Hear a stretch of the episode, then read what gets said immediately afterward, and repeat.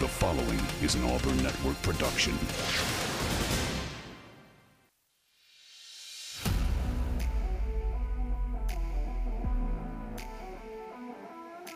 You are on the line.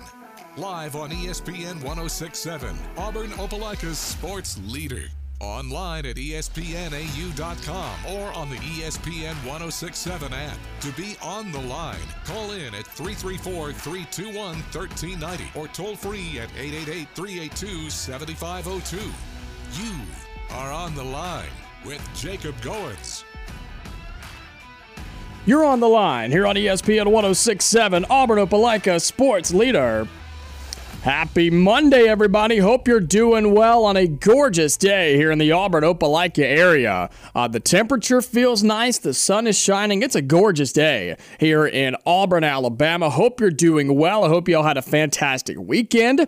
Lots to talk about here on the show today, as always, on a Monday. You know, people have started claiming Mondays like this, Overreaction Monday, and I think it's a great way to put that. We just so much to talk about Auburn, about the SEC, about college football. I mean, there is a lot to talk about on the show today and really all week long as we move out of week 3 and get into week 4 of college football. I hope you had a great weekend. I sure did. Disappointing on Friday night, though. Lee Scott went to Glenwood and came up short over there and took their first loss of the year. And I was flying solo on the broadcast, but it was a lot of fun still. And then, watched a lot of football on Saturday, covered the game for Auburn on Saturday night there from the press box, and then watched a lot of NFL yesterday. So tons of great football, which gives us tons of great things to talk about. Here's what's on the show for today. We're going to get reactions from week 3 of college football. Look at some of the biggest results from over the weekend. We'll talk about those, maybe have some overreactions of our own, and really just talk about where college football is 3 weeks into the 2023 season. We'll have question of the day. Then we'll talk about Auburn versus Samford, what I saw, what I heard, talk about what Hugh Freeze had to say earlier today in his press conference. There's a lot to break down here. And you know this. It's going to take a couple of days to get through it all. So we'll talk some about that later on in this hour. And then coming up in hour number 2, Jacob Hillman of the Auburn Sports Network will join us on the phone lines, get his thoughts on Auburn as they beat Samford and get ready to travel to Texas A&M. But until that point, phone lines are open. I want to hear from you here on a Monday afternoon. 334-321-1390 is the number to put you through to me. 334-321-1390. What are your takeaways from Auburn Samford? What are your takeaways from the college football games over the weekend, whether it be SEC games, whether it be other games outside? Whatever your thoughts are, what are your takeaways from the weekend of college football, or if you got takeaways from the NFL? There were some interesting results yesterday as well. So whatever's on your mind, give me a call. I want to hear from you. 334-321-1390. Here on this Monday, September 18th, we're inside the Auburn Plaza Bar and Lounge studio. And do want to shout out really quickly before I forget, our Orthopedic Clinic High School Player of the Week this week is Auburn High School's Henry Allen. Allen was responsible for 3 total touchdowns on Friday night, 1 through the air and 2 on the ground. We know Auburn High dealing with a quarterback problem, and I say that because their starter went out, got hurt a couple of weeks ago, so they're trying to figure out what they want to do there. And Henry Allen stepped in, had a passing touchdown and 2 touchdowns on the ground as well, and that led Auburn High to a 46-0 victory on Friday night over the Jaguars. And so Henry Allen is your Orthopedic Clinic High School Player of the Week. The Orthopedic Clinic is East Alabama's go-to center for orthopedic care, with locations in Auburn and Opelika, to better serve you on the web at theorthoclinic.com. Well, let's look at what happened in college football over the weekend. In a week where the slate wasn't all that great, right? I talked about that last week, how I didn't think the games were all that exciting. There were very few matchups I thought could be interesting, but man, was I wrong. I mean, I was wrong, and college football proved why We love it so much because there were some really, really interesting games. There were some games that I didn't think were going to be good that ended up being good. I think a lot of teams got humbled this weekend, if I'm just going to be really honest with you. I think a lot of teams got humbled in college football this weekend. And I think you can look at that from multiple different teams, multiple different conferences. I think there were some teams that really got hit with some reality over the weekend. And how about, we're just going to kind of go through these. Georgia hosting South Carolina, a game where the dogs were favored by 4 touchdowns. I said, absolutely not. No way. I said, there's no way they're going to win their SEC opener by 4 touchdowns. And they had to come back, if you recall. They were down 14-3 at the half to South Carolina. Then the defense stepped up and held South Carolina scoreless. And Georgia's offense woke up a little bit, and they win 24-14. But this was not a game that Georgia just rolled in for 4 quarters. This was not a game that people were predicting it to be a blowout. And Georgia's got some issues. Georgia can't run the football right now. They've got to find a way to run the ball. They also have to find a way to, which their one running back, Edwards, he looked really, really good. And you know they've got injury problems, but they've got an offensive issue, and they've got to figure it out. Defense woke up and looked a lot better in the second half, but you know, a 10-point win over South Carolina looks good, but being down 14-3 at the half, Georgia fans were worried there for a little bit, and they ended up coming back and winning the football game. You look down the list of other games and results that happened. Florida State having to survive and escape with a win over Boston College. Florida State was down a bunch of starters on Saturday, but that was not a pretty win by any means for Florida State. You had Texas coming off their win versus Alabama, look sloppy against Wyoming, and this was a tie ball game in the fourth quarter at 10 apiece before Texas put on 21 points in that final quarter. And other games here through the top 10, and this top 10 has been updated now. The AP poll came out, and we'll talk about that as well. Washington went and dominated Michigan State like I figured they would. That was a combination of Washington being really good and that Michigan State program just being in shambles. They don't know what's going on there. Nobody really knows what's up, and Washington handled business. Then there's the big one. The one that I know everybody in this town has been talking about. Everybody in this state has been talking about it. Alabama went on the road to South Florida, where they were favored by 36 points, starting a brand new quarterback, third quarterback in 2 games. And Tyler Buckner in Alabama went in there and looked horrible, looked terrible. Tyler Buckner got the start, didn't look good. So what did Alabama do? They pulled him out, and they put Ty Simpson in. He looked okay, but nothing great. And Alabama was tied at the half with South Florida at 3. That's what this game was. They came out and put a touchdown on in the third quarter and a late touchdown in the fourth quarter to get a 17-3 win. But folks, Alabama's got some issues. Alabama has serious issues right now in Tuscaloosa. And it's not just the quarterback. That's the main one.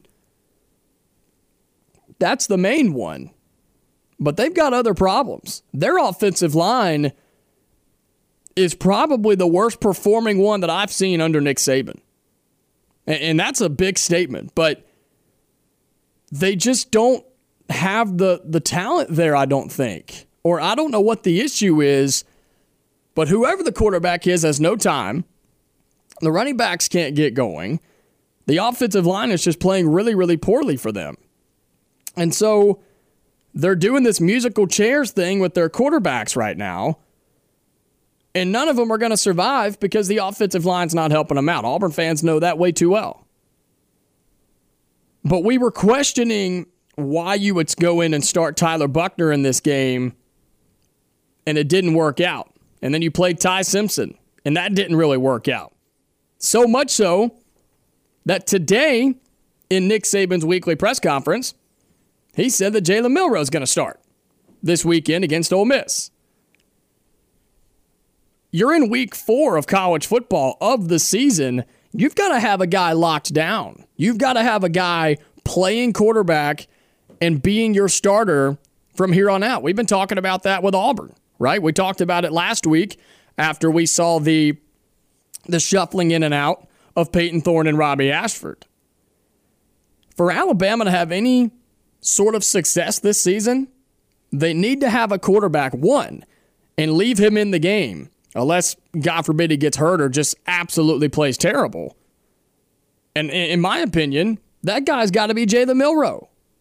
I think Milroe gives Alabama the best chance to win football games. I said it last week, and I'm saying it again. I think he gives them the best chance to win. He can throw 100 yards. Now, it's not always accurate, but he can throw it. And he can also run. And I think he gives that Alabama offense a little bit of life and energy and some form of a threat.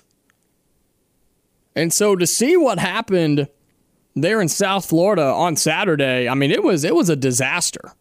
It was a disaster for Alabama.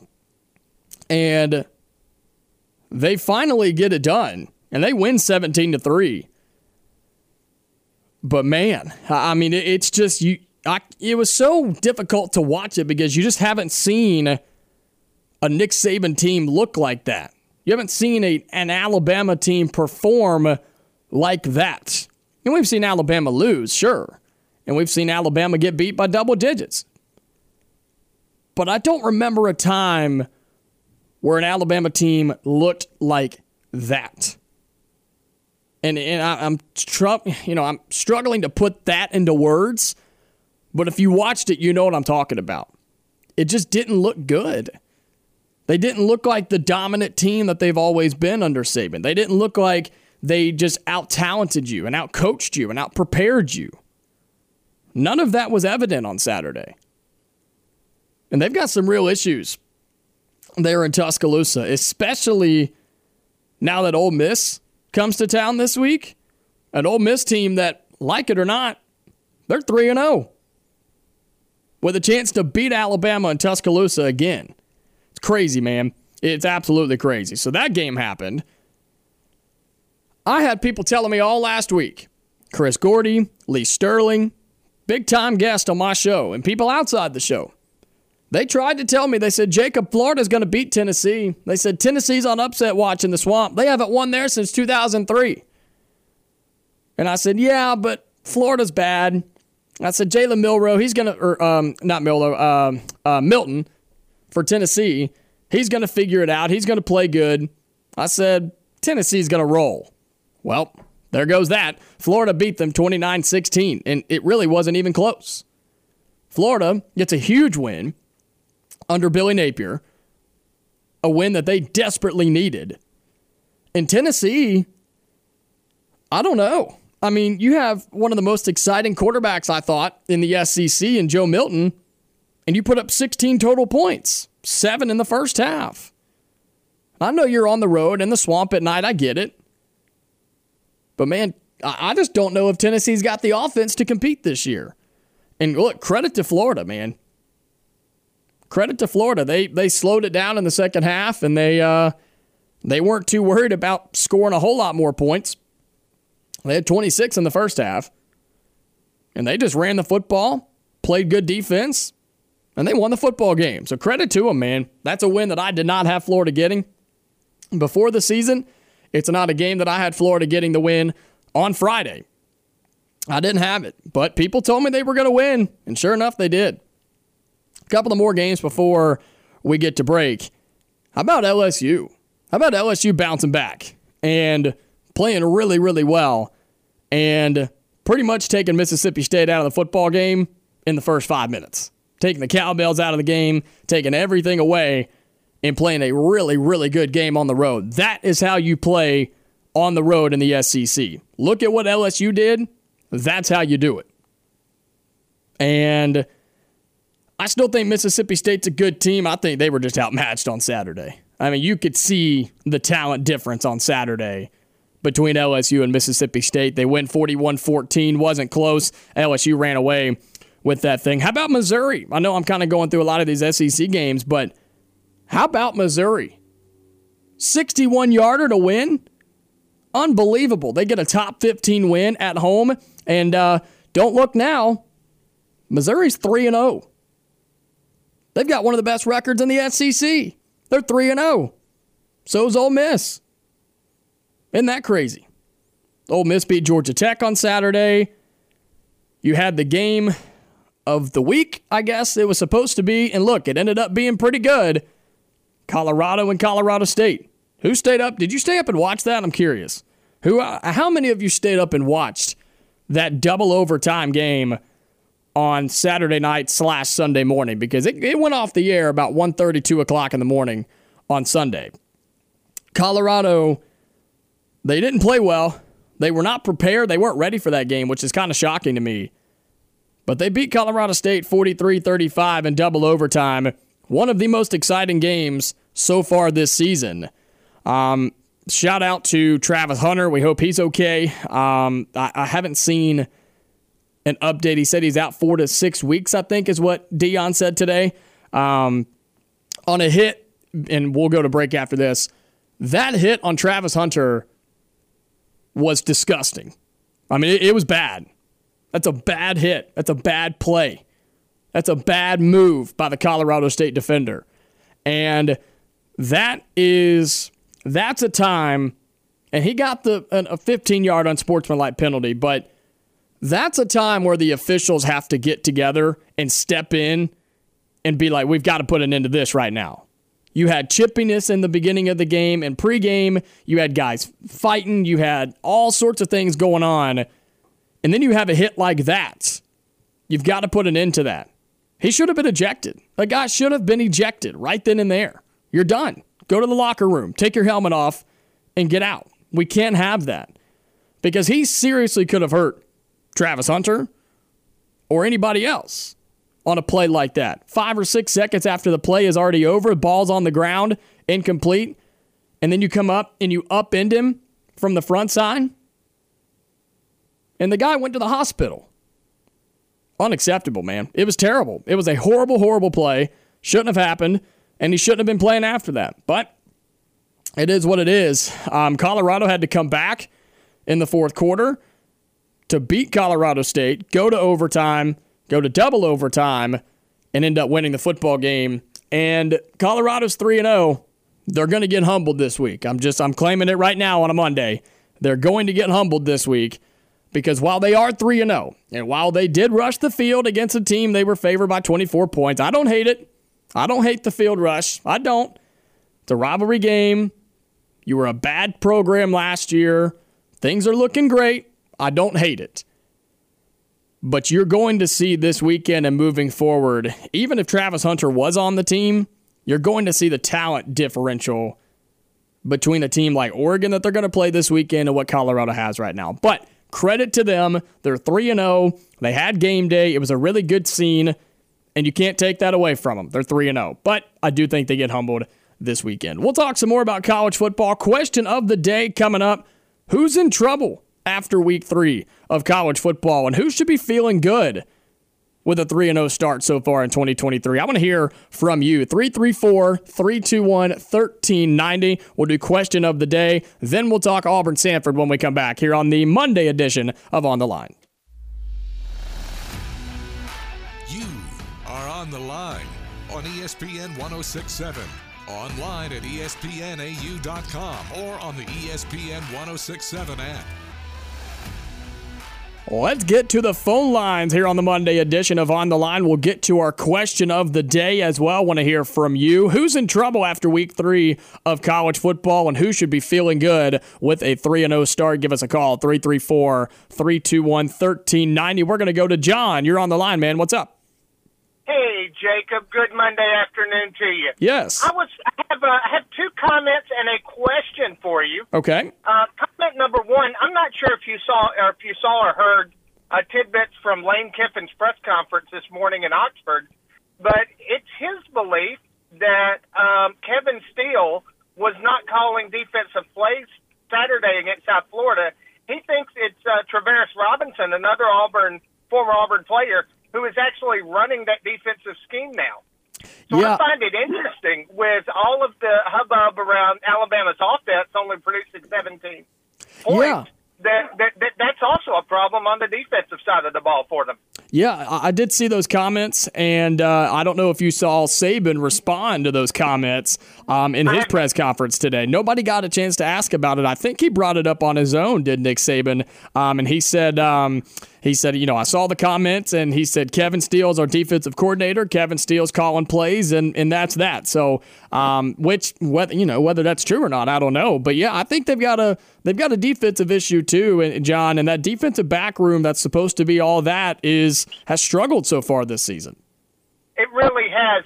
Another comment on an SEC team. I was just happy for Missouri, just the redemption story of, I think, Harrison Mevis, the name of their kicker, yeah, who hit a 61-yarder to win the game.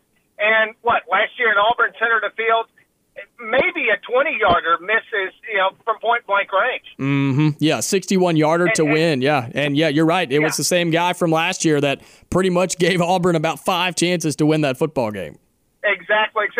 One question I had, if I may, going to Auburn, Texas A&M, in watching a little bit of A&M film this week, their two best receivers are little guys. There's Anaya Smith, who seems like he's been there 25 years, running the slot, and then they have another receiver who's 6 feet tall, who is very good, whose name escapes me right now.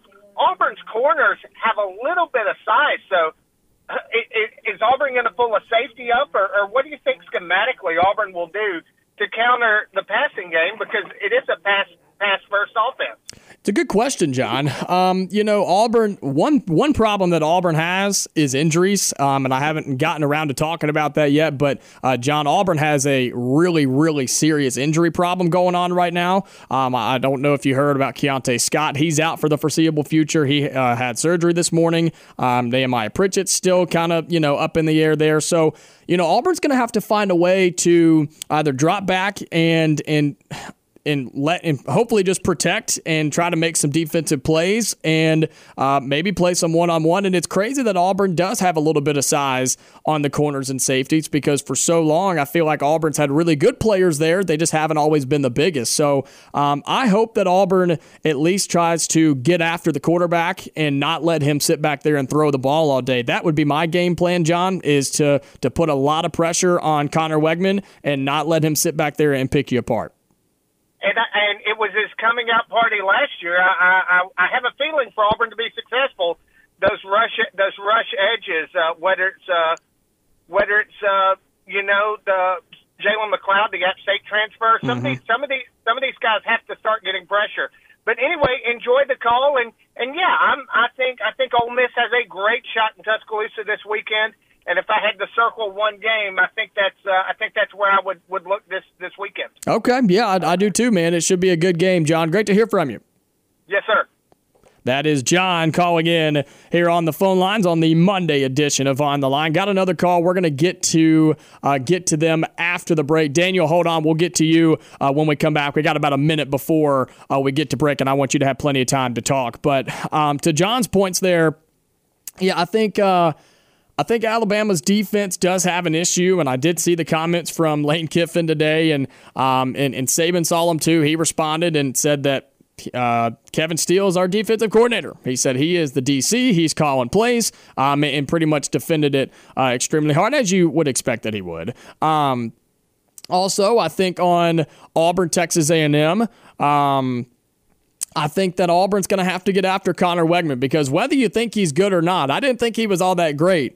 But so far, Conner Weigman's thrown for 900 yards, has a 70% completion percentage, and 8 touchdowns, and only 2 picks. And he's only been sacked twice.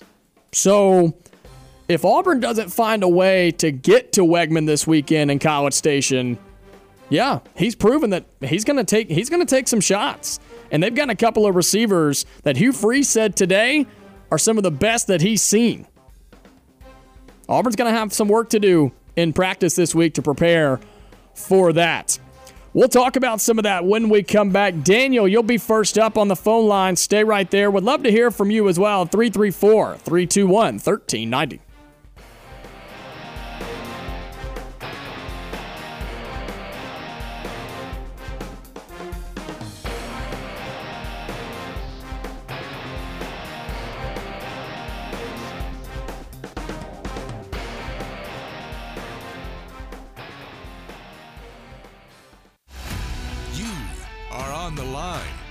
Jacob Goins on ESPN 1067, Auburn Opelika's sports leader. All right, we're halfway through hour number one here on the Monday edition of On the Line, the show that tells you like it is and holds nothing back. My name is Jacob Goins with you inside the Auburn Plaza Bar and Lounge Studio. Let's get to the phone lines again, 334-321-1390. Daniel, you're on the line, man. Appreciate you holding on through the break. Hey, thanks for having me. Finally, some a little cooler weather today. Yeah, it's nice outside, man. Yeah, I wanted to talk about kind of a, I don't really know how to describe it. It's kind of a phase, if you will, in college football right now, and it's really, I would like to term it, as Josh Pate would, the Deion tax. Okay. It's the Deion tax on all of college football fans right now. And if you listen, what is that? What's the Deion tax, Coach Prime tax? That is because of Coach Prime's past and career in the pros, all of a sudden you have drive-by casual fans who are big NFL fans, but because they love Deion Sanders, now they're big college football fans. However, they know nothing about college football. I don't know if you've seen this on social media, but, I mean, people are coming in left and right, thinking, knowing nothing about the playoffs, knowing nothing about conferences. I've seen, Colorado 11-1 going all the way. It's crazy. I mean, it's just bogus. People that have no idea what they're talking about covering college football all of a sudden because of Deion, because of Coach Prime. I wanted to know what you think the effect would have been if he would have come to Auburn. Auburn has culture. Colorado really doesn't have any football culture at all, so it was easy for him to implement his. What would that have looked like if Deion would have been coach at Auburn? Thanks for taking my call. Yeah, appreciate the call, Daniel. Good to hear from you. It's an interesting point. It's an interesting point to bring that up because, look, and I know some people disagree with this, and that's fine, but through what is now 3 weeks of college football, Colorado has still been the biggest story in the sport. It has. I mean, you can't tell me that, and you can disagree, but that's just how I feel. And if you disagree, look at all of the television shows that were in Colorado this past week. Look at all of the celebrities that were in Colorado this past week. And look at the viewership numbers from that game on Saturday night. I don't know what those are. I haven't looked it up. But for a game that went till 1 or 2 o'clock in the morning, I'm pretty sure there was a lot of people tuned into that game. And again, they are 3-0. They have tripled their wins since last year. Okay, they were a one-win football program. And, Daniel had said that they don't have a football culture. They used to, obviously, when they were good back in the day. But they haven't had one in a long time because they've been a bad program. And I do think it was easy for Deion Sanders to step into Colorado and pretty much create his own culture. And I think that we all know that Deion Sanders is very, very outspoken, wears his emotions very, very proudly on his chest.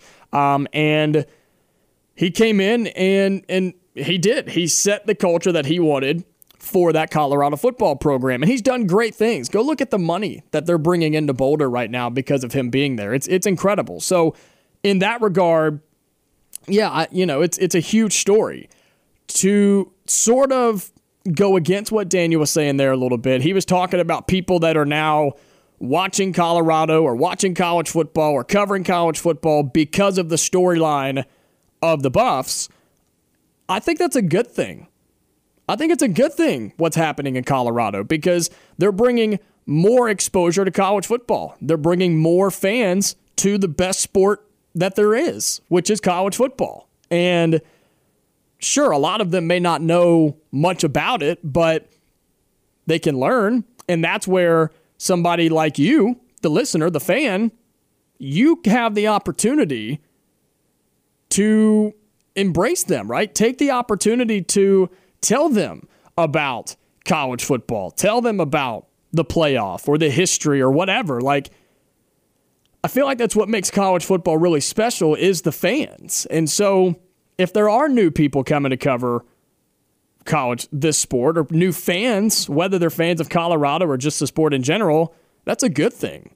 If the sport can grow, I mean, that's a great thing. And so Colorado has been great for the sport. I just think that. I believe that.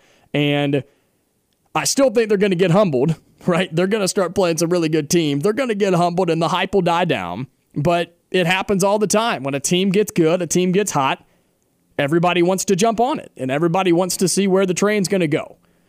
So I think that's been a good thing. But to answer your question, Daniel, you were asking what it would have been like if Deion would have came to Auburn, because we know his name was floating around when Brian Harsin was finally let go and Auburn was in their coaching search. Deion was a possibility. He was being thrown around to possibly be Auburn's next head football coach. I think it would have been different. It would not have been like you're seeing it in Colorado right now. And I think there's a couple of reasons behind that. Auburn has history and tradition, right? Auburn didn't go 1-11 last year. Now, it wasn't a good year, but Auburn didn't go 1-11. Auburn has not been the bottom of their conference for the last 15, 20 years. And Auburn is a very historical, tradition-based school, program, town. Anybody around here knows that. And so the way that Deion stepped into Boulder, Colorado and said, okay, this is how it's going to be done. This is how I'm doing it. Either you like it or you get out. And I'm bringing my people. We're going to do it my way. We're going to be loud. We're going to be borderline cocky. And we're going to do it how I want to do it. I don't think that would have gone over well here. I just don't, it wouldn't have gone that way. And maybe he would have taken a different approach here, because yes, the roster needed to be turned over and you had to get new players, but Colorado has over 80 new players on their roster. Do you know how insane that is? That's the entire thing. They got rid of everybody and brought new players in because that's how low that program had gotten to. Auburn was in a bad spot, but Auburn wasn't that bad. And so, I don't know. I just don't think it would have gone like you're seeing it right now. Would Auburn be the talk of college football if Deion Sanders was here? No. Auburn would be getting some big coverage because it's Deion and he always finds a way to put himself in front of a camera or a microphone. But Auburn would not have hosted College Game Day for week 3, right? Auburn wouldn't have all the media coverage that Colorado's getting. Auburn wouldn't be a top 25 team right now like Colorado is. So I hope I answered your question, Daniel. I think it would have been different than what you're seeing right now with Deion in Colorado, because it would have been a different process, because you have to treat this job different than you do other jobs. And I think we've seen that. We've seen what happens when a coach who doesn't truly fit here and tries to ignore that and tries to ignore what Auburn is and tries to ignore the traditions and the people in this town and the people around the program and the people at the university. We've seen what happens when a coach comes here and tries to neglect all of that and ignore it and do it his own way. It doesn't work. It doesn't work. And so whether you like that or not about Auburn, that's just a fact. That's just how it is. And so I don't know if it would have worked out with Deion here. I'm going to be really honest. I don't know if it would have worked out. And that's because he's just a very vocal, outspoken guy. And That works for some coaches. It works for some programs. I just don't think it would have worked here. I really don't. That's my gut feeling. That's my opinion on it. And again, I don't know if he would have taken the same process here that he's doing in Colorado right now. I don't know. And that question will probably never be answered. But it's definitely interesting, and it's a great point, Daniel. I appreciate you calling in. Would love to hear from other people as well. 334-321-1390. I do want to talk about question of the day really quick before we start talking Auburn and Samford. My question is this, and I'd love to hear from you on the phones.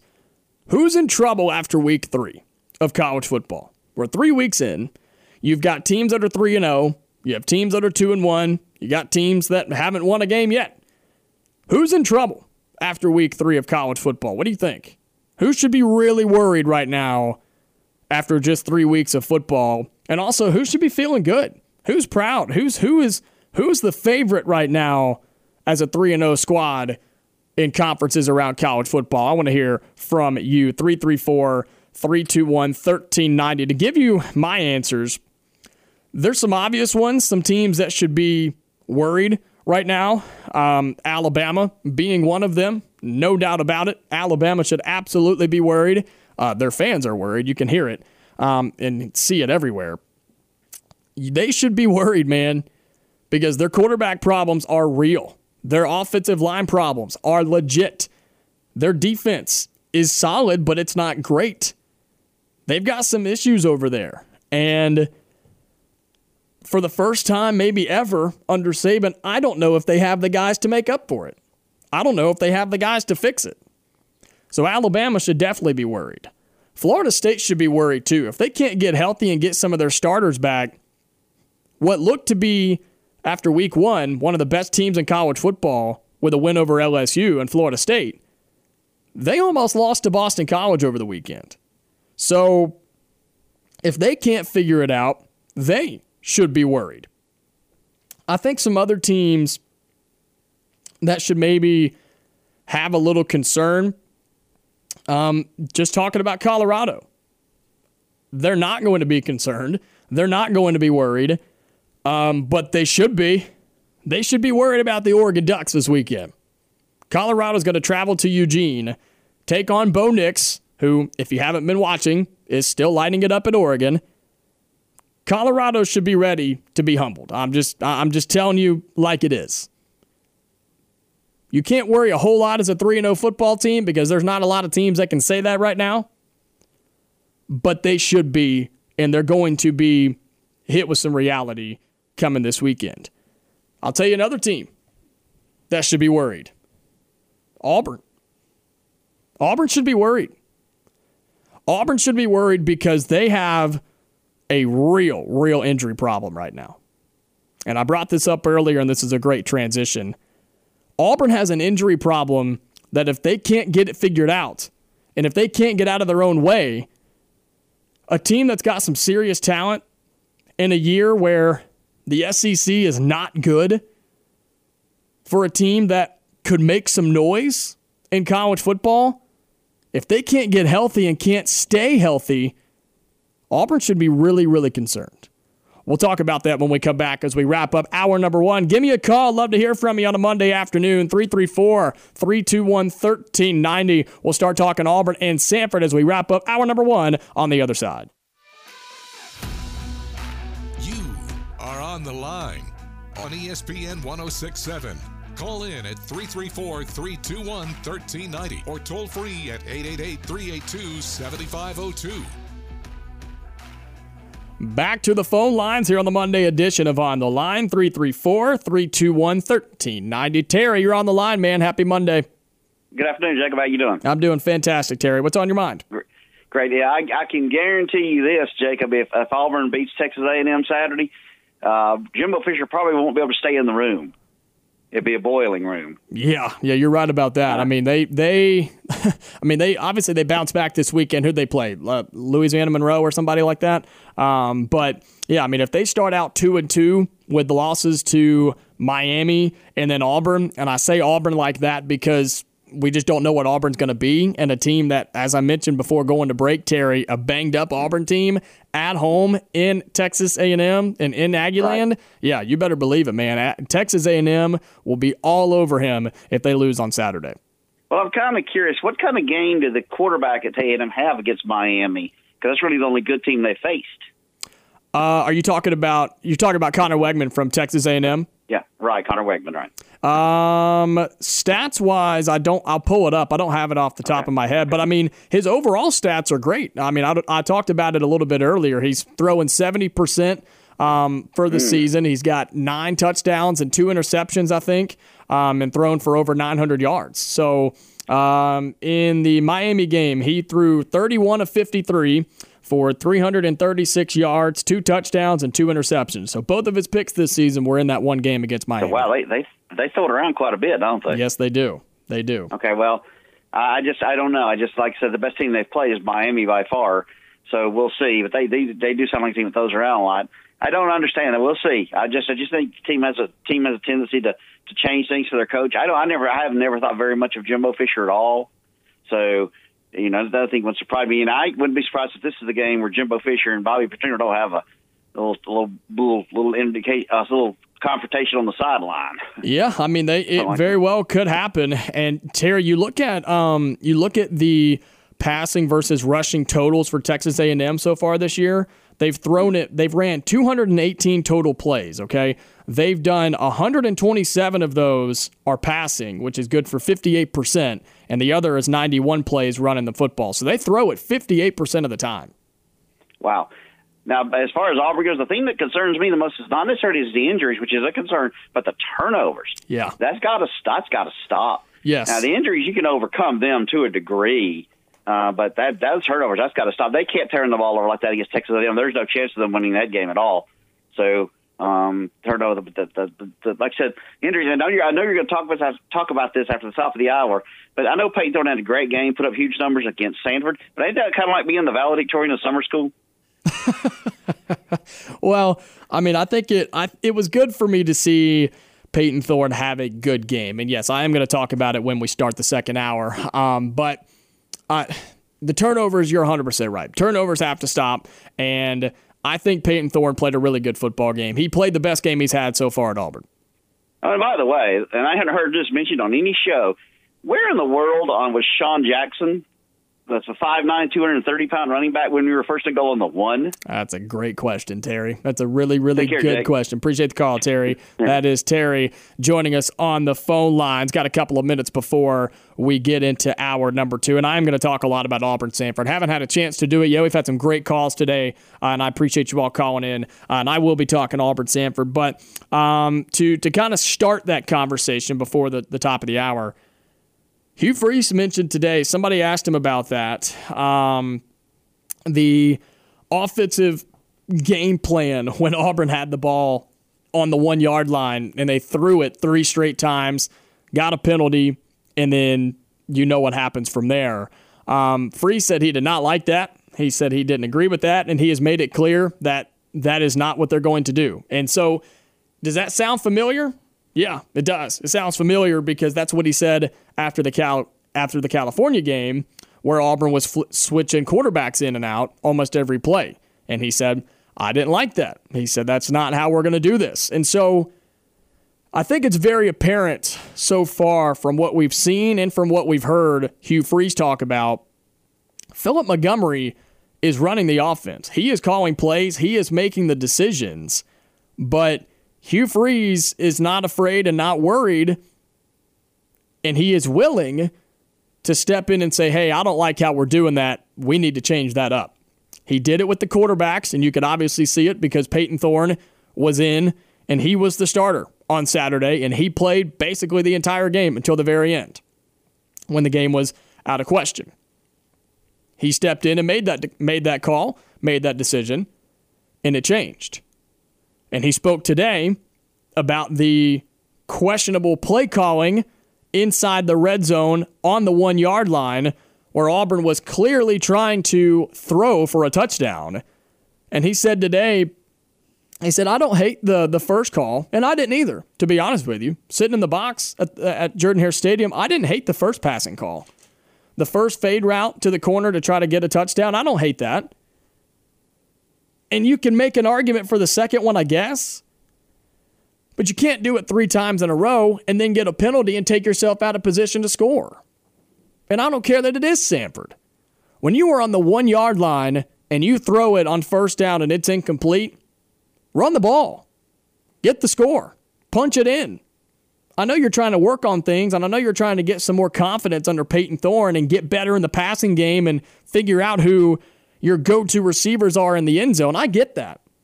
And I get that it's Samford. But guess what? You still got to score to win the ball game.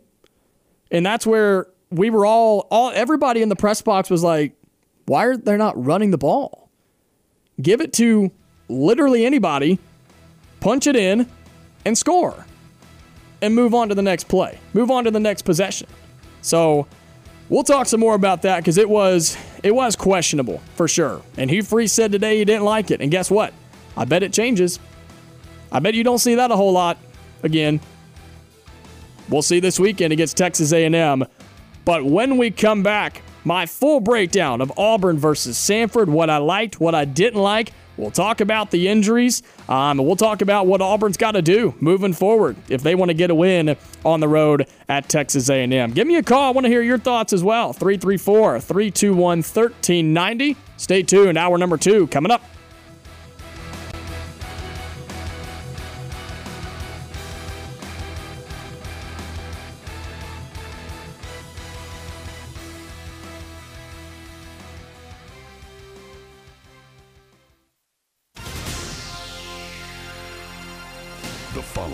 An Auburn Network production.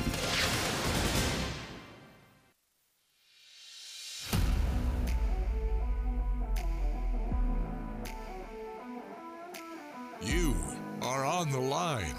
Live on ESPN 1067, Auburn Opelika's sports leader. Online at ESPNAU.com or on the ESPN 1067 app. To be on the line, call in at 334-321-1390 or toll free at 888-382-7502. You are on the line with Jacob Goins. You're on the line here on ESPN 1067, Auburn Opelika sports leader. Happy Monday, everybody. Hope you're doing well as we get underway in hour number 2 here on the Monday edition of On the Line, the show that tells you like it is and holds nothing back. I'm Jacob Goins with you inside the Auburn Plaza Bar and Lounge studio. A reminder that the Plaza Bar and Lounge is your Tiger pregame destination for all fans on Saturdays during the fall. Home of the original Warburger, the Plaza Bar offers an easy and exciting menu to go along with fantastic drink specials. Enjoy the kid and dog-friendly Plaza patio while keeping up with all the other football action leading up to kickoff in Jordan-Hare Stadium. Located at 800 Main Street in Midtown off of Opelika Road, the Plaza Bar and Lounge offers happy hour from 4 to 6 every single weekday. Don't forget about that Sunday brunch before you leave town, Tiger fans. The Plaza Bar and Lounge, your pregame stop in Auburn. So be sure you go check them out. We appreciate them being our studio sponsor here from 2 to 4 on ESPN 1067. If you missed any of hour number 1, be sure to go and catch up with the podcast later on today. You can find it one of two ways, ESPNAU.com, or just search On the Line wherever you get your podcast. Also, at ESPNAU.com is our SEC Football Challenge. I'll be honest, I got kind of banged up this week in my picks. I put too much stock into a couple of teams and didn't do so hot. I'm only a couple behind, but I definitely took a hit this week. But our winner this week is Daryl Rada. So congratulations to Daryl. He is the winner for this week. He has won a $25 vintage $22.98 Butcher Shop gift card. So congratulations to him. Again, Daryl. Daryl Rada here, winner of our SEC Football Challenge in Week 3. Again, you can submit your picks every single week. There's a weekly winner of a prize from one of our four lovely sponsors. And then at the end of the year, whoever has the best score, you're going to win all of the weekly prizes plus a 55-inch flat-screen smart TV. So be sure that you are entering each and every week at ESPNAU.com. Next week, so this week's prize is a Johnny Brusco's gift card. So be sure that you are entering for that. That's our SEC Football Challenge at ESPNAU.com. Big shout-out to our sponsors, Johnny Brusco's, the Orthopedic Clinic, 2298 Butcher Shop, and Tzatziki's. So thank you to all of our wonderful sponsors there as well. But here in hour number two, going to talk Auburn and Samford, take a deep dive into what we saw on Saturday from Auburn over in Jordan-Hare Stadium, talk about the good, talk about the bad, talk about the really bad, and talk about all of that and get you caught up on that. Plus, Jacob Hillman of the Auburn Sports Network will join me coming up in about 30 minutes or so. We'll talk to him, get his thoughts on it as well. But until then, phone lines continue to be open. Had great calls in the first hour. Would love to hear from you in the second hour. 334-321-1390. That number again, 334-321-1390. Your thoughts on college football from week three, your thoughts on Auburn Samford from Saturday. I want to get your thoughts on that. Auburn opening up as a 6-point underdog this weekend against Texas A&M. So what are your thoughts on all that? 334-321-1390. Well, Auburn got the win on Saturday against Samford, 45-13. This game was tied at 0 after the first quarter. It was 17-0 Auburn at the half. Then both teams kind of went at it in that third quarter. Samford put on all 13 of their points in that third quarter. Auburn put on 14, and then Auburn tacked on 14 more points in the fourth quarter to get your final score of 45-13. When you look at the stats, Peyton Thorne had his best day in an Auburn uniform. He went 24 of 32 for 282 yards, averaged over 8 yards a throw, almost 9, with 1 touchdown, and he did have 2 interceptions. He also had 11 carries for 123 yards and 2 touchdowns. And I'm not sure if you heard this, but Peyton Thorne was 18 yards away in the air of doing something that no Auburn quarterback has ever done. No Auburn quarterback has ever thrown for 300 yards and rushed for 100 yards in a game. Kind of hard to believe, right? He was 18 yards away from that. Hugh Freeze didn't know it because we asked him about it in the post-game presser, and he said he would have left him in there and let him throw it a few more times to try to get that record. But overall, Peyton Thorne played a good game. And I know people have been flipping out and people have been worried about the offense and how it was slow getting started in this football game yet again. There were some decisions, especially in the red zone, that just can't happen. They were questionable play calls. There were some miscues on offense. There were some penalties on offense. And then, of course, the turnovers is something that has gotten Auburn into some trouble here in the past couple of weeks. 2 turnovers from Peyton Thorne, both interceptions. One of them should not have happened. It hit the Auburn guy. It hit him. It hit the receiver. It bounced off of him, and it was a deflected interception. The other one, that's a bad decision by Peyton Thorne. It was a bad decision. It was a bad throw. He had 2 guys wide open that he didn't see, one underneath on the seam route, and another guy going towards the right sideline. He didn't see him. Instead, he stepped up and launched it into the end zone, into double coverage, and he got intercepted. That's a bad decision. It's a bad play. Hugh Freeze said so today, and I think Peyton Thorne knows that. But what has Hugh Freeze been saying about Peyton Thorne so far this season? He said, yeah, he's played pretty well, but there's 3 or 4 mistakes that he made. There's 3 or 4 things that he didn't do right that we got to fix. He only had one of those on Saturday. That's what Hugh Freeze said Saturday night, and that's what he said again today. Said Peyton Thorne had 1 bad play, 1 bad throw. Other than that, Peyton Thorne played a really good football game. Auburn put up 45 points. They threw the ball all over the yard. You could definitely tell what Auburn's plan was going into the football game. They threw the ball a lot. they threw it 17 times against California in four quarters. The entire game, they threw it 17 times. On Saturday against Samford, Auburn threw it 25 times just in the first half. They threw it a total of 36 for the football game. Peyton Thorne threw it 32 times. They wanted to throw it. They wanted to get him comfortable, and I think they did that for a few reasons. I think they were trying to get him comfortable, and they're still trying to figure out who's going to catch the football. They're still trying to figure out who their go-to receivers are. Auburn still doesn't know. They still don't know. Jay Fair's good. Javarius Johnson's good. Rivaldo Fairweather's good. But you got to have more. You got to have more than that. And so Auburn wanted to establish the passing game on Saturday and get some confidence, get some reps, try some things out. And I think Auburn did that really well. How many guys caught balls? Let's see. I'm going to count them. 1, 2, 3, 4, 5, 6, 7, 8, 9, 10 different guys caught a football on Saturday. That's good. That's really good. And that's what Auburn wanted to do.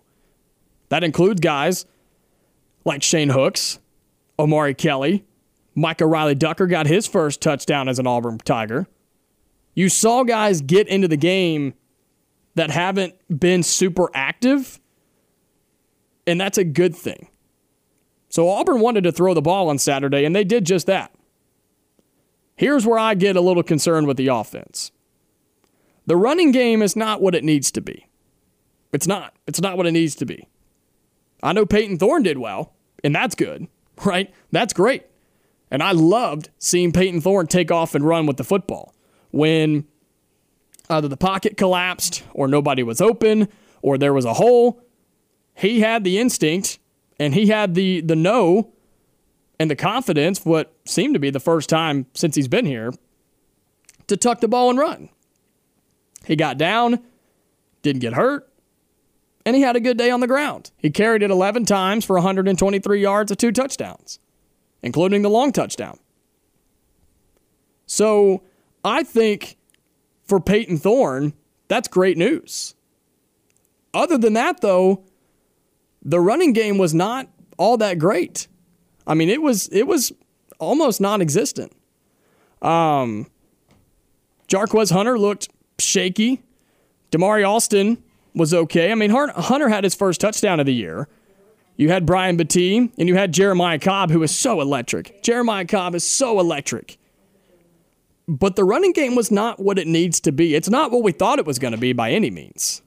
It's not what we thought it was going to be at all. But then you go and look at the stats, and they ran for 222 yards. That's pretty good.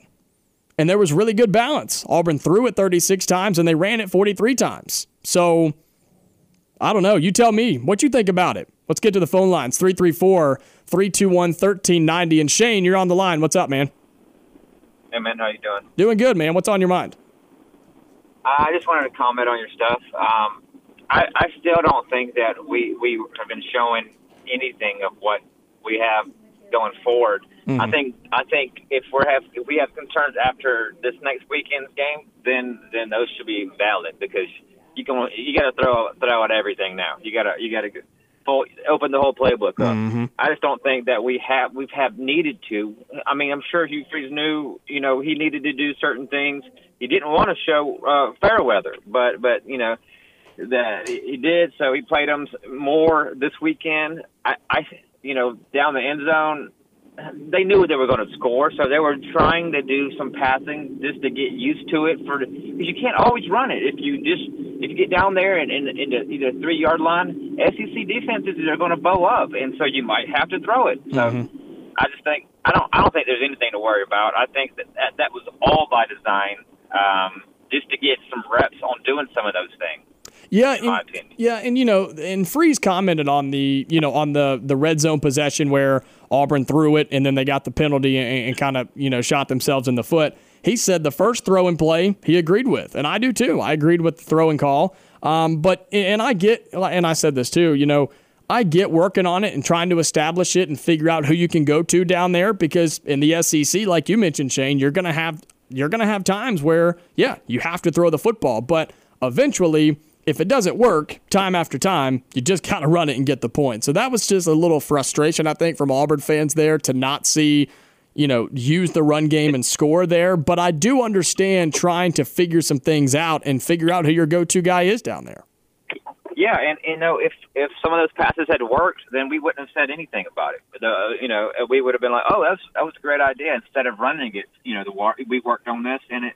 So, you know, if it had worked out, I don't think anybody would be saying anything. But you know, we haven't been in those situations yet. If you look back, all of our touchdowns aren't from right there, passing from right there. They're running, you know, either rushing or they're further away scoring the touchdown. So I think that's brand new, you know, a brand new situation that they wanted to see what would happen in the future.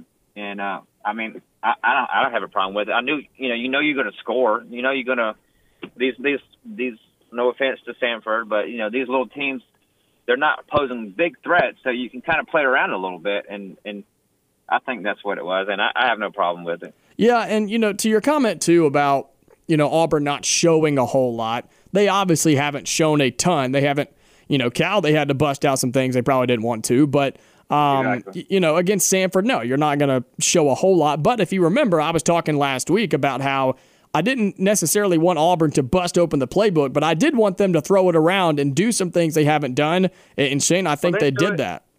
Yeah. They threw it around a bunch. So I was happy to see it more pass-heavy this time because, I think, yeah, we didn't get into a rhythm running, but we know what we kind of have with the running backs, and we don't know what we have with receivers or our quarterback play. So that's what we needed and, you know, work with, and I'm kind of glad that we went that route, and it was more pass-happy than we've seen so far this year. I hope it gets even more. I hope we just unleash the fury against, you know, A&M and maybe this is all a ruse. We were all just, you know, waiting to see, and hopefully Texas A&M, we see a lot more than what we've seen so far. Yeah, anyway, I think so. Very good, man. Yeah, appreciate the call, Shane. Good to hear from you. 334-321-1390. You know, and that's the thing with the game against Samford. Like I mentioned, no, I did not want Auburn to just open up the playbook and show everything in their cards and just, you know, throw everything but the kitchen sink at the Samford Bulldogs. But I did want them to throw. I did want them to get Peyton Thorne comfortable, and Auburn is still trying to figure out who their go-to receivers are. But here's the problem with that possession right there at the 1 yard line. You go incomplete pass, false start, interception. That's the issue. That was, I think, is what got Auburn fans sort of upset and like, okay, just run the ball and score, right? Just run it in, get the points, and move on, because it was Samford. And you feel pretty confident that if you line up man for man and run the football that you're going to get the touchdown. Now, I think Shane's point is 100% accurate. In the SEC, you can't always just line it up and run it straight at them because they've got big guys too. And so I understand Auburn's game plan, but at times you just got to line up and take your points, and I think that's where the frustration came from there. But overall, I think the offensive game plan was exactly what I wanted it to be. I saw exactly what I wanted. Peyton Thorne had a really good day. And I know it's easy for us to say, well, take away the interceptions, and he played outstanding. Well, take away the interceptions and just add 10 points. Instead of 2 interceptions, because they were both in the end zone, both interceptions were in the end zone, take those interceptions away. Let's say you score a touchdown from one possession and a field goal on the other. I mean, Auburn would have 55 points. Peyton Thorne would have had another touchdown, and we'd all be feeling extremely good about Peyton Thorne. So I think he played a really good game. I think he looked like the quarterback Auburn needs for their starter. I think he looked like a guy that's ready to start playing SEC football. And that's exciting because guess what? You're playing SEC football this week. So I was excited there. The run game got to get better. And then the injuries, man. We're going to talk about the injuries when we come back. We're also going to get to the phone lines when we come back as well. Give me a call. I want to hear from you on this Monday afternoon, Overreaction Monday, if you will, here on The Line on ESPN 106.7. We'll be right back here, and we'll get to the phone lines, talk some more Auburn football here on ESPN 106.7. You are on The Line on ESPN 106.7. Online at ESPNAU.com or on the ESPN 106.7 app. Let's get back to the phone lines here on the Monday edition of On the Line. Been busy on the phones. I love it here on a Monday afternoon. 334-321-1390. And Anthony, you're on the line, man. What's up? I think it's on the other one. Oh, my God. There we go. How are you, Anthony?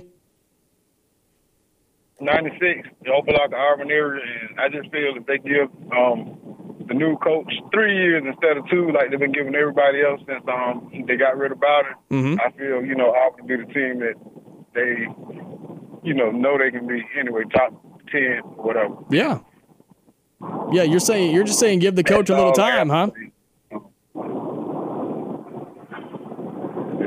Yeah, I think you're on. I mean, I've said this for so long. I think with any coach, you've got to give them some time, right? I mean, you got to give a coach some time and let him get his players in there and implement his strategy and his game plan. And if you do that, I think you're better off giving a coach time rather than cycling through coaches every 2 years. There you go. Thank you, man. There you go.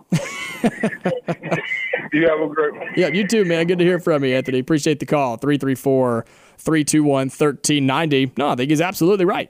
I think with giving a coach some time, you have a better chance to be successful rather than, oh, let's hire this coach. Let's pay him, umpteenth $1 million. And, oh, 2 years is up. Oh, he only went 6-6. Fired. Get out of here. And then we got to go do it again. Like, it just doesn't make any sense to me. I've never understood that. I've never I've just give a coach some time. 3 or 4 years and he's still not winning? Yeah, sure. Then you can get rid of him. But expecting a coach to come in 1 or 2 years, especially in this conference, especially in the SEC, and ask him to be successful right away, even with the transfer portal. I don't even care. Even with the transfer portal. It's a really difficult task. Now, has it gotten a little bit easier because of the transfer portal? Sure. Look at what coaches like Deion Sanders are doing at Colorado. But still, you're asking coaches to come in and build a team that is probably not very good. You're asking them to come in and compete with the likes of Alabama of the old, Georgia of the now, LSU of what could be, right? You're asking them to do that with such high expectations. And I know there's a lot of money riding on it. Believe me, I get that. There's a ton of money riding on it. And there's a lot of expectations. And fans want to win now. And teams want to win now. I get it. I absolutely get it. But you just got to give somebody some time, man. I feel that way, always have, and I always will. Let's get back to the phones. 334-321-1390. And Andy, you're on the line, man. What's up? Hey, how you doing? Doing good, man. Yep, what's on your mind? So I signed up for the ESPNAU. Yeah. And how'd you get last week wrong? I mean, how'd you go so bad? They're pretty obvious other than like one or two. What were your picks? I picked Missouri. Or I picked Kansas State to beat Missouri. That didn't happen. Yeah, that's good. That's good. I picked Tennessee to beat Florida. That didn't happen. That's good. I stuck with my guts. I stuck with what I've been saying. I took Vanderbilt to beat UNLV. They disappointed me. Vandy was Vandy, and they lost on the road 40-37 to UNLV. So I'll take that one on the chin. but lost that one. And then I picked Arkansas to beat BYU, and BYU went to Fayetteville and beat them 38-31. I gotcha. Last week was hard. Again, I tried to call Friday, but you got so many good people on. The only thing I liked was the Bills, and I really try to stay away from NFL, but Florida State got me, and Tennessee definitely got me. Yeah, I think LSU, but I'm no genius because that's one out of three. Yeah, and, you know, Mississippi State, I was expecting them to play better. I said they were going to cover plus 9.5, and boy, they did not get anywhere close. LSU did exactly what they were supposed to do as an SEC road team, go in there, dominate the football game, and never look back. Right. So, you know, Auburn was concerning. The way they started, the score wasn't jumping up, but, you know, Texas struggled. I mean, everyone, you know, these people that call in these stations, they all seem to hit panic buttons so quick, and I get it, but I don't know if they're not aware of the other teams that are better than us that had the same situation, if not even, you know, worse. Yeah, no, I think you're spot on, and you know what, Andy, there's a thing that Auburn can say that not a ton of teams can. They're 3-0. Right. I think that's about to change, unfortunately, though. But you're taking A&M this weekend? I don't know. I don't got the best feeling in the world. I do like it's 11:30. You know, the thing about last year, like I said, I was in the tunnel for the Auburn Texas A&M game, and just Cadillac had them so fired up. I just don't hear anything about Cadillac right now. Hold on, girls. Oh, okay. But anyways, Warrigal, man. I'm a little worried about the next two games, but we'll see. Yeah, I understand. Yep, appreciate the call, Andy. Great to hear from you as always. And yeah, give me a call on Friday. I'd love to see if your mind changes between now and then.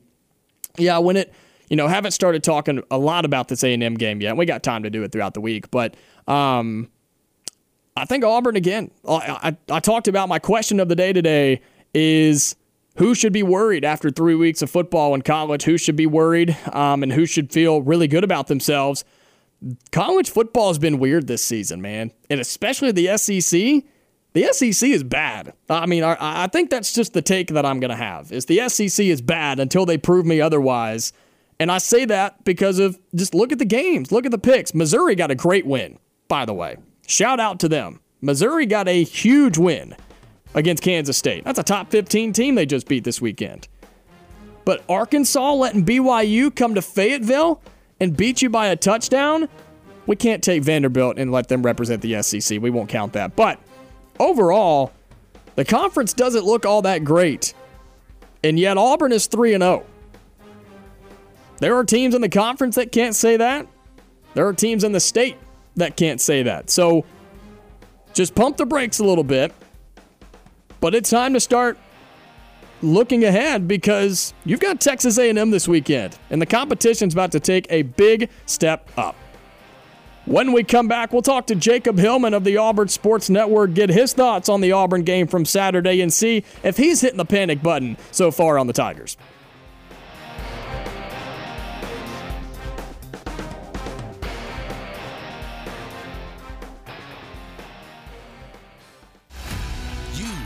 On the Line with Jacob Goins on ESPN 1067, Auburn Opelika's sports leader. We've got 30 more minutes here on the Monday edition of On the Line, the show that tells you like it is and holds nothing back. I'm Jacob Goins with you inside the Auburn Plaza Bar and Lounge Studio. And we have Jacob Hillman of the Auburn Sports Network on the phone lines, who calls in every single Monday at 3:30 to talk about some Auburn football. Hillman, happy Monday, man. Hope you're doing well. Man, it was a good homecoming weekend. Great weather as well after the rain on Friday. So, yeah, it was like I said, it was a happy homecoming, and happy to get this new week started. Get ready for SEC play. Well, Auburn is 3-0 thanks to their 45-13 victory over Samford for homecoming weekend. Hillman, before we talk about the game, just homecoming weekend in itself, it's always a special time. I talked with Brad on Thursday, and he talked about and had a really good statement just talking about homecoming itself and all the festivities and the parade and the court and everybody coming back to town. And so what was your experience like this weekend for homecoming here in Auburn? No, yeah, you really can't beat it. It really is a special time because, I mentioned it last week. Sometimes it's the one game a year that a family or a group of people will come down to Auburn. It's their reunion here on the Plains, and that's always so special whenever a group of friends or a family gets together on Auburn's campus for the one time a year, or however many times it may be, whether it's their first or 20th time back. It's still special for them. So, yeah, same for me. Always seeing some of my friends come back down, and especially now that we've recently graduated, it's fun to see those guys come back down, whoever it is, and get to visit with them. Auburn defeats Samford 45-13 in the homecoming game. Hillman, just your takeaways from the victory on Saturday. I know some fans are not overly thrilled with the offensive performance, but I mean the numbers away from the interceptions look good for Peyton Thorne. The running numbers look better than I think it looked on the field. But just your takeaways from Auburn's victory on Saturday. Yeah, it was a slow start, and I think that first quarter was almost like a hangover from that Cal game the previous week. It looked very similar, where it was tough to get things going on offense. But after that, then things started to really groove together for this Auburn team, this Auburn offense especially. And I thought Peyton Thorne looked really, really impressive after other than the two interceptions and one I don't think was necessarily all of his fault, but it's still one of those things where he just looked so much better after those two interceptions, and he really looked comfortable out there. And, you know, maybe it has to do with him running the ball. And I don't know if that's the case, but he was obviously and is Auburn's leading rusher this year. And that could be something that really helps get him comfortable and get going. Not a lot of negative plays. Obviously, he didn't get sacked much, which is a positive. Mm-hmm. And I just think that he's really finding, I don't know if maybe it's the way he's going to be most successful in this offense, but again, he just looks more comfortable after that second half on Saturday, and it's nice to see a better flow on the offense, like I said, in that second half. And when it comes to the running game, Jacob, I mean the numbers look good. I mean Auburn ran for a good amount to 222 total yards. But Jarquez got his first touchdown on the season, and Robbie Ashford came in late and got himself a touchdown as well. But I don't know, it just seemed like it didn't look overly impressive, but yet the numbers would say otherwise. It's interesting. I mean, you average 5.2 yards per carry. You take that every day of the week, and I think that the offensive line also had, there are a few injuries. Tall Miller went down. Cam Stutz banged up a little bit. So, you had some shuffling on the offensive line. It wasn't the same offensive line that you have been playing with the last 2 weeks. And that's part of it, is getting healthy there, as well as them continuing to gel together because, again, they've only practiced together for a summer now. And I think that that's coming along, but sometimes the injuries make it a little more difficult. And, if they get healthy, then there's no concerns there. But, obviously that's not something you can bank on. And I think that this offensive line is still coming along as far as gelling. I think Jarquez Hunter still is a little rusty, and he's finding his way. I think it was good that he led the running back room in rushing attempts so that he could really figure things out. And then, obviously, Damari Bryant and Jeremiah have been impressive so far. In small flashes. So I'm going to be interested to see what happens when Auburn really does unleash the running game and how that looks, because I think with those four backs that I just mentioned, you've got a lot you can do, whether it's power, it's speed, it's west to east or whatnot. It's easy to look at and say, you got four guys, how can you use them? But a little bit more difficult to execute and figure out, all right, how do we split these carries and how do you want to use each and every back? Jacob Hillman of the Auburn Sports Network joining us here on the Monday edition of On the Line. He joins us every Monday at 3:30. Defensively, Hillman, Caleb Wooden led all defensive players with 6 total tackles. We know that there are some issues defensively with injuries. The news coming out today about Keontae Scott, who is getting surgery today, and so he's out for the foreseeable future. And, of course, we wish him all the best. As we talk to him every week, we'll be adjusting on that. But defensively, I think Auburn played well, and you can see the speed and the football IQ on the defensive side of the football. Yeah, for sure. And I think what you mentioned, Keontae Scott going down, that's going to be one of the more impactful injuries to this defense. And because we've seen Nehemiah Pritchard hasn't played this year, but Kane Lee has stepped up and played fantastic in that role. And whenever you get Pritchard back, then you've just got that depth with experience as well. So looking forward to getting him back. But as far as that spot, once you get Kaufman back, then you're sitting here thinking, all right, what other guys can fill in? Caleb Wooden looks really good on Saturday. You still got a Zion Puckett back there that can play in that spot, so he's a bigger physical guy. And then I think you look at guys on the defensive front like Keldrick Falk, who he showed some flashes as well this past weekend in somewhat limited action, but he still is up there at the top of the stat sheet in tackles. So I think you're seeing guys start to step up and realize, especially as guys some go down and get injured, that, all right, this is my time to shine, and they take advantage of it. So obviously the last 3 weeks you've gotten away with wins, and I shouldn't say gotten away with wins, but you fight out a big win in Cal, and then last week you get off to a slow start. But again, the defense looked really solid all four quarters, and now you got to go into SEC play. So now that the preseason's passed, you get into the SEC play, and you're really going to see who is going to get real playing time and really step it up. Well, speaking of SEC play, before we talk about Auburn and Texas A&M, man, what's going on in the Southeastern Conference? I mean, you got BYU beating Arkansas, and you've got Alabama, who is about to play a fan at wide or at quarterback. I mean, what's going on in this conference, Hillman? Man, it's interesting, and obviously I haven't been able to watch a ton of it over the weekend as I'm working, but it's still whenever I'm just keeping an eye on it, like. Some of your best wins are in the SEC out of conference are Missouri over Kansas State, hitting that 61-yard field goal. Auburn over Cal is one of the biggest non-conference wins, and that's a little different from what the SEC's experienced over the past decade or so, at least. And I don't know if it's necessarily that the SEC's down or anything like that, but I just think that maybe in this transfer portal era, it's just easier for teams to kind of be on par with each other, and maybe that's the case. Maybe it's not. It might be a misread by me, but I just think that more and more teams are starting to find equal footing with each other, and I think that's a positive for college football. I think it's better to have 126 or however many FBS teams that look equal in talent than there are to have the three or four that we've kind of seen in the past decade that just kind of dominate. So. It's exciting. I like parity in college football, and that's what we're going to get. Hey, who knows? Maybe we'll get a 2007-like season once we get into October and November. But, yeah, the SEC is definitely taking a different look than it has in the past. Jacob Hillman of the Auburn Sports Network with us on the phone lines.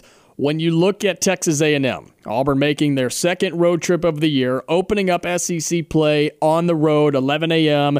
at Kyle Field there at College Station. Auburn opened up as a 6-point underdog. That line has since moved to 8 in the last 24 hours. What is your breakdown of this Texas A&M team? They're 2-1. Of course, they had the weird loss to Miami, where I think they were the better team, but man, they didn't play like it. But they bounced back this weekend. What's your takeaways in your breakdown of this Texas A&M squad? Right. Yeah, and that Miami game is one that. When I watched, it was just interesting to see how that game kind of progressed. I agree that I think Texas A&M might have been the better team in that game, and I don't think that's necessarily the most fair thing to say to Miami because I think Miami's a solid team as well. But, Miami found these explosive plays just here and there. I mean, Tyler Van Dyke going for 5 touchdowns and 374 yards, that's not a good look for the Texas A&M defense, but I don't know if that's necessarily too indicative of them. Conner Weigman, obviously, in that game also had 300-plus yards. He had 2 touchdowns and 2 interceptions. I think that the turnovers really hurt them. So looking at it from that standpoint, Auburn's intercepted a lot of passes this year. I think that's something that Auburn has to do this weekend to win is force some turnovers and really get the crowd out of the early, obviously, 11 a.m. game. So hopefully it's not some crazy atmosphere that you would expect at night, but it still will be because, obviously, Texas A&M has one of the best atmospheres in the country. And I think that getting a turnover in that first half can really help you do that, and especially if you score early on as well. I don't know if this game is going to be like that Miami game where you're in the 30s or 40s because I kind of thought the Cal game for Auburn was going to be like that, and obviously we saw what that turned into. So it's going to be really interesting to see what kind of game plan both teams scheme up. Well, you mentioned turnovers for the Auburn defense. They got a couple of more interceptions this past Saturday. Texas A&M throws the football 58% of the time. Yeah. So that defense, the secondary, is going to have their opportunities to get some turnovers and hopefully help out the offense a little bit. Yeah, again, and we mentioned Kane Lee, how he stepped up and filled in for Nehemiah Pritchett. If you get Pritchett back, then you've got a really studly defensive backfield minus Keontae Scott.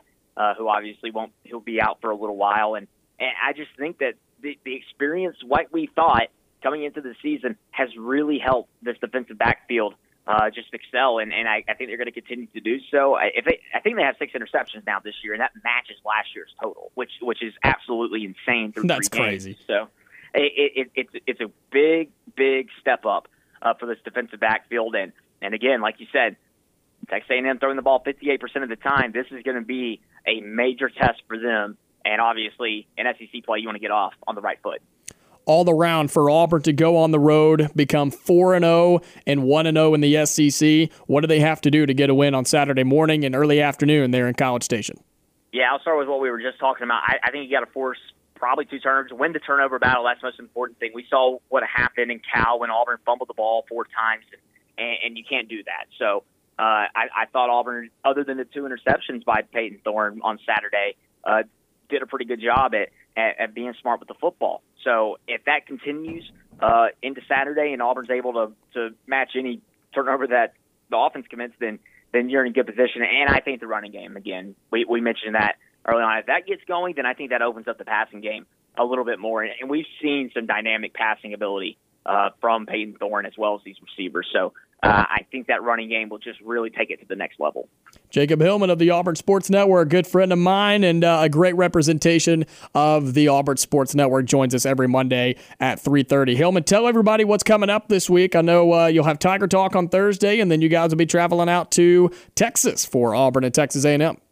Yeah, Tiger Talk will be right here, or not right here. I'm eventually going to get this right. We'll be on Wings 94.3 FM on Thursday at 6 o'clock Central. Hugh Freeze will obviously be on, and I think they'll try to talk to Coach Crouch as well about that ranked volleyball team that's playing a tough Florida squad on Friday night in Neville Arena. Number 3 in the country, Florida's ranked. So come out to Neville Arena on Friday night to support Auburn volleyball, and then Thursday and Sunday, Auburn soccer opens up the home SEC stretch against Missouri, and that's on Thursday at 6:30 Central at the Auburn Soccer Complex. Well, you guys got a lot going on. Auburn athletics are in full swing in the fall. Hillman, are they taking you out to Texas? Do you get to make that trip? No, this week I will be hanging out at home, and I'll be nice and relaxed while watching Auburn take on Texas A&M.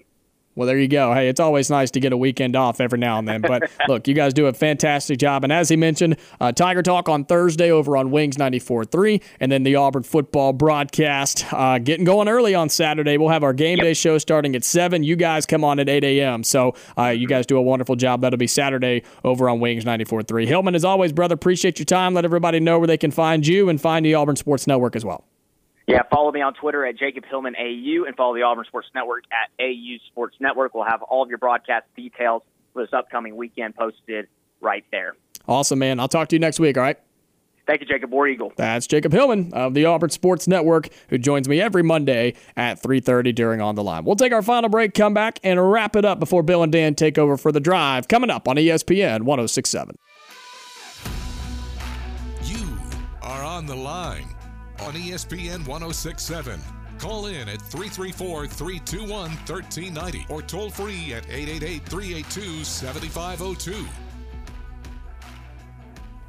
Wrapping up the Monday edition of On the Line here on ESPN 1067. Big thank you to Jacob Hillman of the Auburn Sports Network. He joins me every Monday at 3:30 talking all the events from over the weekend in Auburn athletics, plus what's coming up in Auburn athletics as well. Football, obviously, is off and running, soccer, volleyball, all that good stuff. So be sure you check him out and check out the Auburn Sports Network as well. And as he mentioned, and as we always plug here on the show, the fact that Tiger Talk, you can find that every Thursday now over on Wings 94.3 and wingsfm.com, 6 to 7 on Thursdays. And then, this Saturday, our coverage on Wings for Auburn football. It's going to start early. Our game day on Wings 94.3 show with Uncle T-Bone and Jumpin' Jack Hutton. Those guys will be going at 7 a.m. on Saturday. I don't know if they've realized that yet, but they will. I'll make sure to let them know. They're going live at 7 a.m. this Saturday over on Wings 94.3. That feeds into do the Tiger Tailgate Show, the countdown to kickoff, and then kickoff of Auburn football at 11 a.m. on the road at Texas A&M. So you can find all of that over on Wings 94.3 this weekend. Been a great show today. It's been awesome. Mondays are a lot of fun around here. Recapping the weekend in college football. We have so much more to talk about. It's crazy. So be sure you come back tomorrow. Okay, we got a couple more minutes here today, but be sure you're back here tomorrow. We'll talk some more about Auburn and what they've got to do moving forward. We'll play Hugh Freeze's press conference for you. Daryl Dapperich will join us on the phones tomorrow. He's always a lot of fun to talk to, and he'll tell you like it is and what he thinks about this Auburn team. So that'll be tomorrow. If you missed any of today's show, I had tons of good callers today. Talked with Jacob Hillman. We talked about games in college football, reacting to week 3 from college football, who should be scared, who should be happy and confident after 3 weeks of football. And of course, we talked about Auburn and Samford as well. So if you missed any of the show today, be sure to go and catch it with the podcast at ESPNAU.com. And check that out under the podcast tab, or just search On the Line wherever you get your podcast. And T-Bone is out there listening. He texted me. He said, "Drinking coffee now for 7 a.m. on Saturday." So he is making sure that he's got to get up and get ready for Saturday morning over on Wings 94.3. Those guys do a fantastic job. They're a lot of fun, Jack and Uncle T-Bone. So be sure you're checking that out on Saturday mornings as well. But I got a couple of more minutes here before we get out of here. And here's what I'll say about the SEC in general. Okay, because I think it's a weird spot for the conference right now. It is. It's a weird spot for the conference because through 3 weeks of football, they just don't look very good. They don't look very good. I mean, like Jacob just said, the SEC's 2 best wins out of conference are Auburn over Cal and Missouri over Kansas State, which is a good win, by the way. But other than that, the SEC just hasn't done a whole lot. And so is the conference just bad? Or is it just a slow start? I don't know. But the more we go, the more I'm starting to think that maybe they're just not all that great this year. Maybe the SEC just doesn't have the teams that they've had in the past. Because Bama, we know the struggles there. Georgia had to wake up against South Carolina and come back and win that game. Texas A&M lost to Miami, and while they've rebounded, I still don't think they're all that. Arkansas got beat by BYU this weekend. Tennessee went to the swamp and lost again. I just don't know where you're going to find the great teams in this conference. LSU looked good. And to be quite honest with you, we'll do some power rankings tomorrow. I'd put LSU at the top. I would. I'd put LSU right there at the top right now because they rebounded really, really well from that Florida State loss. And they went and handled business against Mississippi State. Now, I may change my answer tomorrow, but I don't think I will. I like that. I like LSU at the top right now in the SEC. But here's the bottom line. The conference better figure it out because now conference play starts. Who's going to be the best team in this conference? I don't know. We got a lot to figure out over the next few months.